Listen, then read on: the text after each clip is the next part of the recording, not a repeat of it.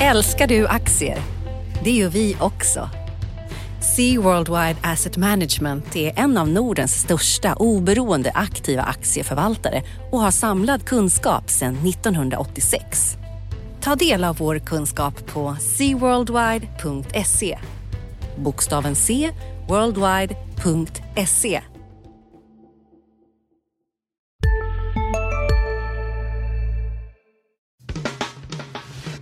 Analyspodden från Dagens Industri. Hej och välkommen till Analyspodden, Dagens Industris podd om det viktigaste som har hänt på marknaderna i veckan eh, och lite kanske om vad man kan tänka på i nästa vecka. Eh, jag heter Viktor Munkhammar. Eh, på andra sidan bordet står Magnus Dagel. Just det. Välkommen Magnus. Tack så mycket. Ja. Eh, och vi ska prata lite om Riksbanken, vi ska prata lite om eh, KI-barometern, vi ska prata lite om utdelningar. Mm. Eh, och så ska vi blicka lite framåt. Men jag tänkte om vi börjar med en riktigt stor affär i veckan, får man ändå säga. 27 miljarder. Ja, Berätta. Ett av de största hittills. Ja. SCA slog till och köpte av EQT. Just det. Det var väl lite oväntat men lite väntat också kanske. Jaha. Det är ju mera konkurrent med eh, Mölnlycke vad jag förstår, mera mot medicinteknikhållen som man eh, expanderar i, inom istället. Så SCA. SCA breddar sitt sortiment lite då. Det kan man väl säga. Eh, Men vad jag förstår så finns det en del bra synergier ändå. För man har ju alltså stora sjukhusen som kunder och så. Så att man kan eh, utnyttja distributionskedjor och liknande. Så Ja. det verkar ju trots allt finnas rätt stora synergier att hämta där. Kan man gissa att det här är lite, mera, lite mindre priskänsligt då om man vänder sig till professionella brukare snarare än ut i konsumentledet också? Finns det en sån tanke med det? Ja, men det känns väl så. Eh, absolut. Eh, det, det är nog en viktig tanke tror jag. Och det är väl därför också det var väldigt dyrt förvärv.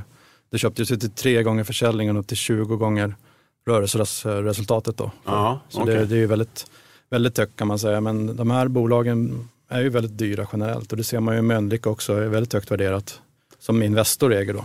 Ja, just det. Så att Investorsfären gjorde sig av med ett av sina två Ja. liknande bolag. Då. Ja. Eh, eh, men det togs emot bra börsen, eller hur?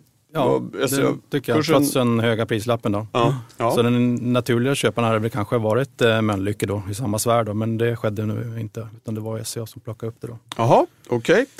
Eh, bra, det, det, var väl, det är väl veckans eh, hittills eh, största grej på börsen. Det är fredag förmiddag när vi står och pratar så det kan ju hända grejer här under dagen också förstås.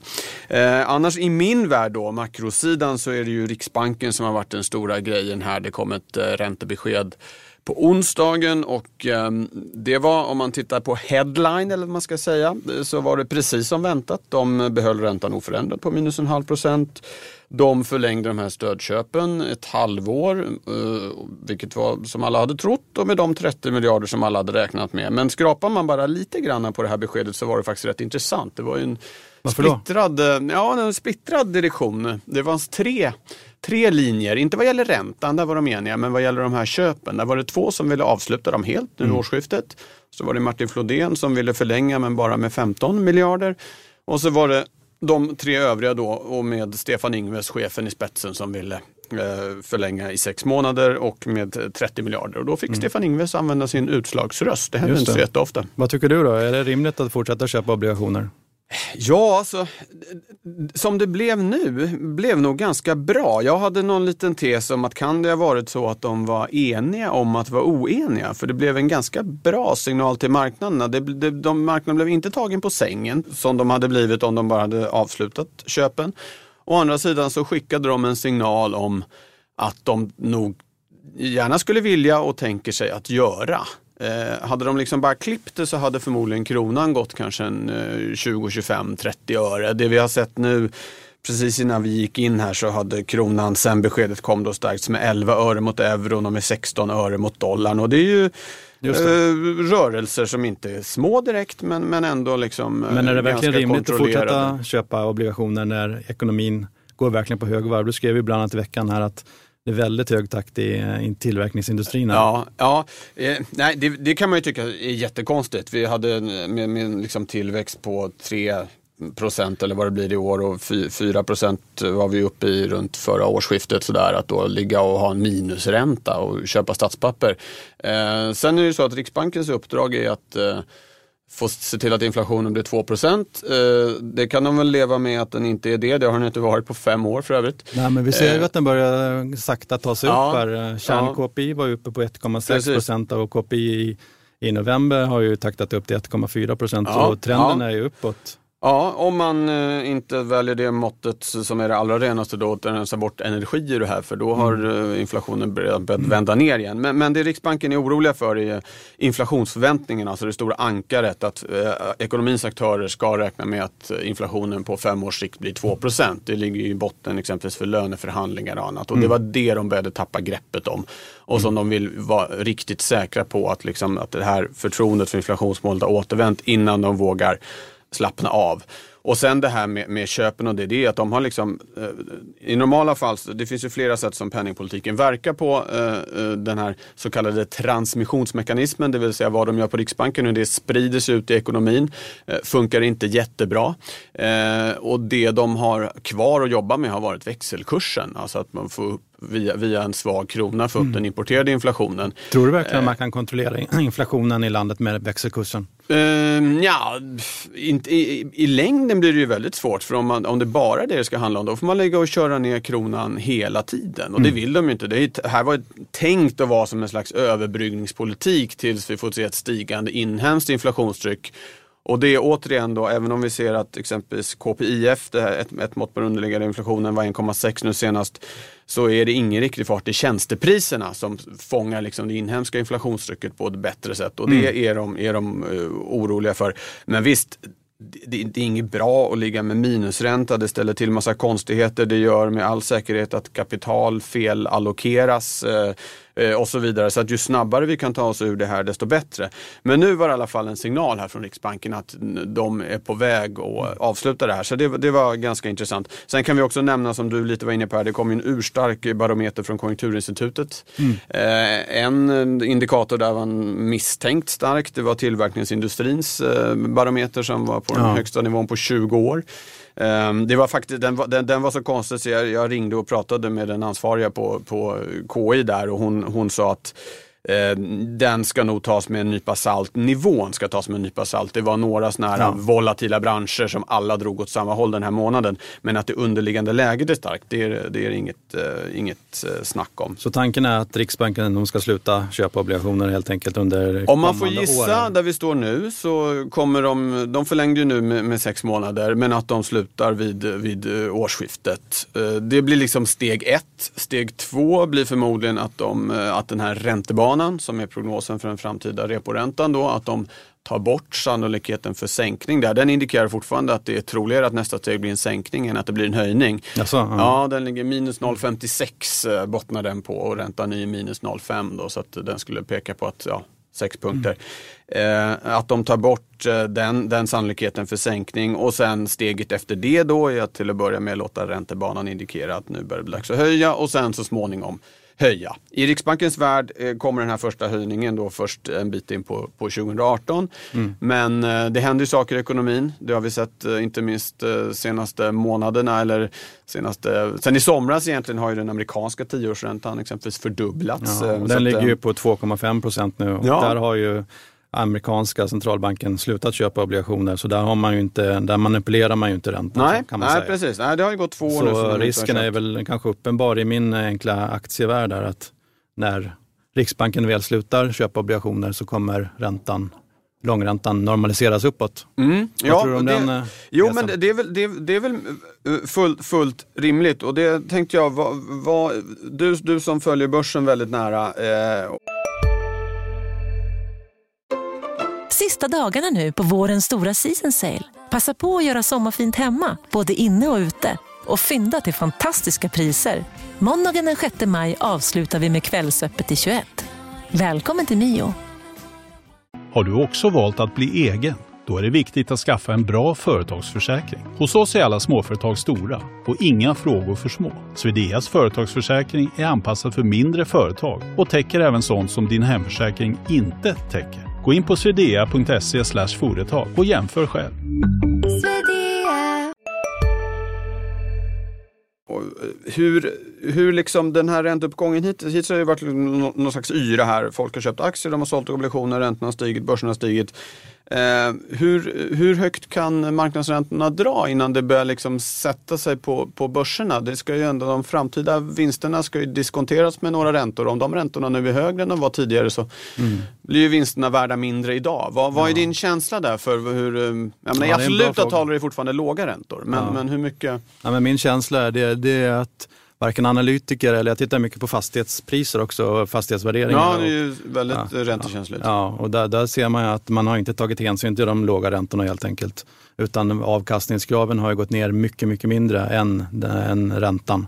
Och det ser man även, även på börsen. Skulle man diskontera de här låga räntorna rakt ut, då skulle värderingen vara avsevärt högre. Men mm. så, så man har sett igenom det här lite och tänkt att det här ja. är inte hållbart på nej, något sätt. Det kommer nej. komma upp. Och, och, och, och, och vad, vad har man då legat med ungefär? För jag menar nu har ju som sagt ja, den amerikanska räntan har fördubblats. Någonstans börjar vi väl närma oss de här nivåerna som man har tänkt sig ändå är någon slags normal. För ser vi tio år tillbaka i tiden så har man ju, har ju förväntningarna på vad en normal eh, marknadsränta ska vara sjunkit väsentligt. Mm. Alltså en långsiktigt normal. Mm. Ja, det är väldigt svårt att säga. Jag tror att analytiker har olika räntor, vad man diskuterar det, med. Det är därför de har olika riktkurser? Ja, förmodligen, ja, ja, precis. Ja. Och på fastighetssidan så är det nog eh, samma, men där, där ser man att det är ganska stor, eller alltså skillnaden mellan direktavkastningskraven på värdering av fastigheter och långräntan har ju aldrig varit högre än vad det är nu.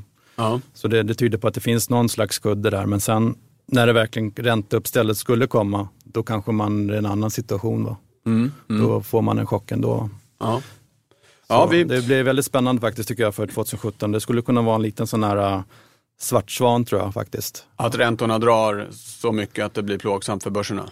Ja, kanske. Det beror väl mycket på vad som händer med inflationen då, om Ingves får rätta. Men nu har vi sett en trend uppåt där. Ja. Så att inflationen i Norge är väldigt hög, tycker jag är intressant. Mm. 3-4 procent nästan, trots mm. att uh, det är lågkonjunktur, där får man väl ändå säga. Va? Ja, jo, de plågas ju av uh, oljepriset. eller så det, det finns ju, bara gå över till vårt grannland, så finns det hög inflation här som skulle kunna ta fart i Sverige det kom, också. Det kom faktiskt en, eh, precis innan vi gick in i studion här så kom det en producentprisindex som är då i steget innan konsumentprisindex, alltså prisutvecklingen i företagsledet. Eh, och det var den högsta på över två år här i november, 3,6 procent på producentpriserna. Ja, Så det, och också om man tittar på såna här, eh, priskomponenten i inköpschefsindex och sånt, och nu pratar jag inte bara om Sverige utan globalt, så ser man att det är på väg att, att dra uppåt. Så mm. det, känslan är väl att inflationen är på väg att göra comeback. Sen Eh, eh, att vi skulle komma upp i de nivåer som eh, åldringar som du och jag tycker är normala inflationsnivåer, mm. det kanske är en annan sak. Men att det ska vara högre än de här äh, extremt låga vi har haft de, de äh, senaste åren, den, det, det, det är väl äh, en lågoddsare i, i, ja. i dagsläget. Men det, kan, det, man kan vara säker på det är väl att inflationen speglar väl åtminstone högre räntor än 0,5 eller 0,6 procent som vi ser på tioåringen i Sverige idag. Ja, det får man nästan hoppas ja. att det ska vara så. Om vi går tillbaka till börsen. Du var inne pratade lite utdelningar här. Du har haft ett, ett stort uh, utdelningsjobb i veckan. Eller du, du, du, du, skrev om det åttonde, världens åttonde underverk. Just det. Uh, det... Berätta, berätta lite om, vad är det för någonting? Just det, det är faktiskt Albert Einstein som sa en gång i tiden. Aha, världens ja, ränta på ränta-effekten är världens åttonde underverk. Ja, den okay. som förstår det utnyttjar den, den som inte gör det betalar för den. Ja. Så det är ju, de i Lyxfällan har ju fått betala för den då. Aha. Om man ser accelererande okay. man, lån där snabbt. Och om man inte ska vara på den betalande sidan då av, av, av det här, hur ska man agera? Nej, vi, vi ska ju vara på den sidan som man tar emot, eller Ja, eller lyssnarna i alla fall. Ja, lyssnarna. Ja. Eh, nej, men jag tog upp ett, ett index då, eh, som ett exempel, som ett utdelningsindex som startades för 14 år sedan och eh, startades på 100 då.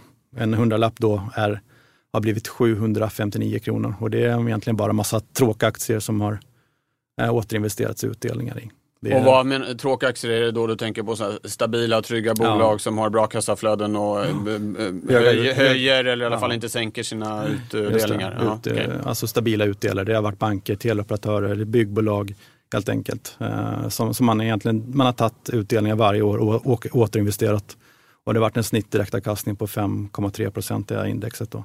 Ja. Så bara genom att återinvestera i utdelning har det blivit väldigt hög avkastning över tiden. Och tricket här är att återinvestera utdelningarna hela Ja. tiden. Det är det som är det åttonde underverket. Så att ränta Precis. på ränta-effekten får, får jobba så man inte Ja. går och köper en Nej, det vanliga är ju att man köper någon resa eller några kläder eller något, något kul för utdelningspengarna. Ja. Eh, och då tar det bort den här ränta på ränta-effekten. Eh, men det är det indexet då och eh, även en fond nu som har startat som trackar där då. Så, så återinvesteras utdelningarna.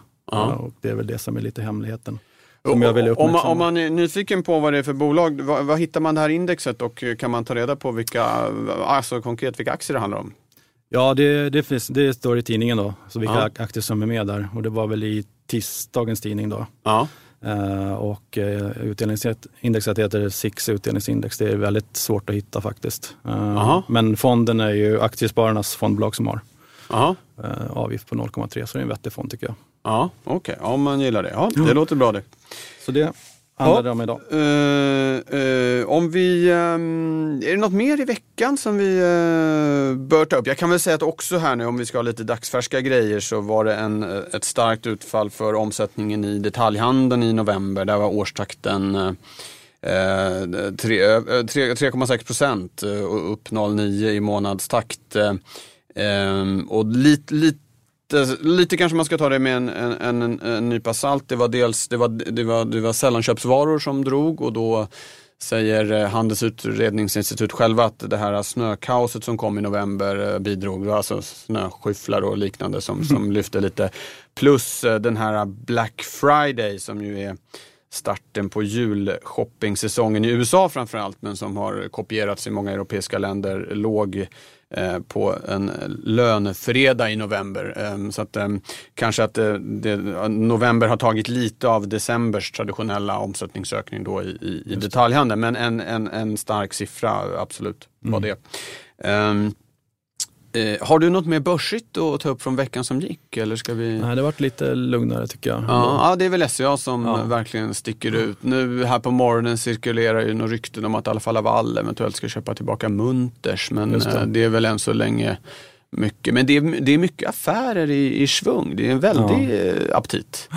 Får man väl ändå säga. Ja, Ja, och det brukar väl vara sista rycket där innan, innan jul om man vill stänga affärerna. just det. Men jag trodde faktiskt skulle vara mer affärer trots eh, jag menar, de låga räntorna skulle elda på där. Men det, jag tycker det. Ja. det. Det var en del efter sommaren där men nu har det varit lite lugnare Ja. tycker jag. Ändå. Bra. Och nästa vecka då? Är det något, något på börsagendan som eh, sticker ut? Nej, jag tycker inte det direkt utan eh, man får hålla koll på lite affärer som ska stängas innan årsskiftet då. Det Mm. brukar alltid vara någonting som kommer där. Mm, jag. mm. Det, brukar inte vara lite risk för eh, stinkbomber? Eh, mellandagen är inte den veckan när eh, de flesta har den allra största uppmärksamheten på vad som händer. Så om man vill smussla ut några dåliga nyheter så kan det väl vara ett bra Mm. tillfälle? Det kan det vara ja. Precis, men jag tror bolagen har lärt sig det där att det, det är ingen smart idé att göra det. Nej, okej. Det får man betala för. Ja, okej. Ja, ja, men det låter ju bra. Det har städats upp alltså, det systemet. Då tror jag vi stänger butiken för idag. Och för i år. Vi eh, tackar dig som har lyssnat. Tack Magnus. Tack så mycket Viktor. Världens åttonde underverk har vi fått höra om idag. Alltså. Yes. Ha en eh, skön ledighet där ute om du får någon. Vi hoppas det. Hej så länge! Analyspodden från Dagens Industri. Podden redigerades av Umami Produktion. Ansvarig utgivare Lotta Edling.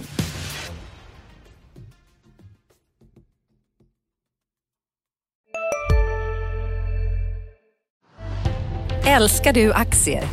Det gör vi också. Sea Worldwide Asset Management är en av Nordens största oberoende aktiva aktieförvaltare och har samlad kunskap sedan 1986. Ta del av vår kunskap på seaworldwide.se. Bokstaven C, worldwide.se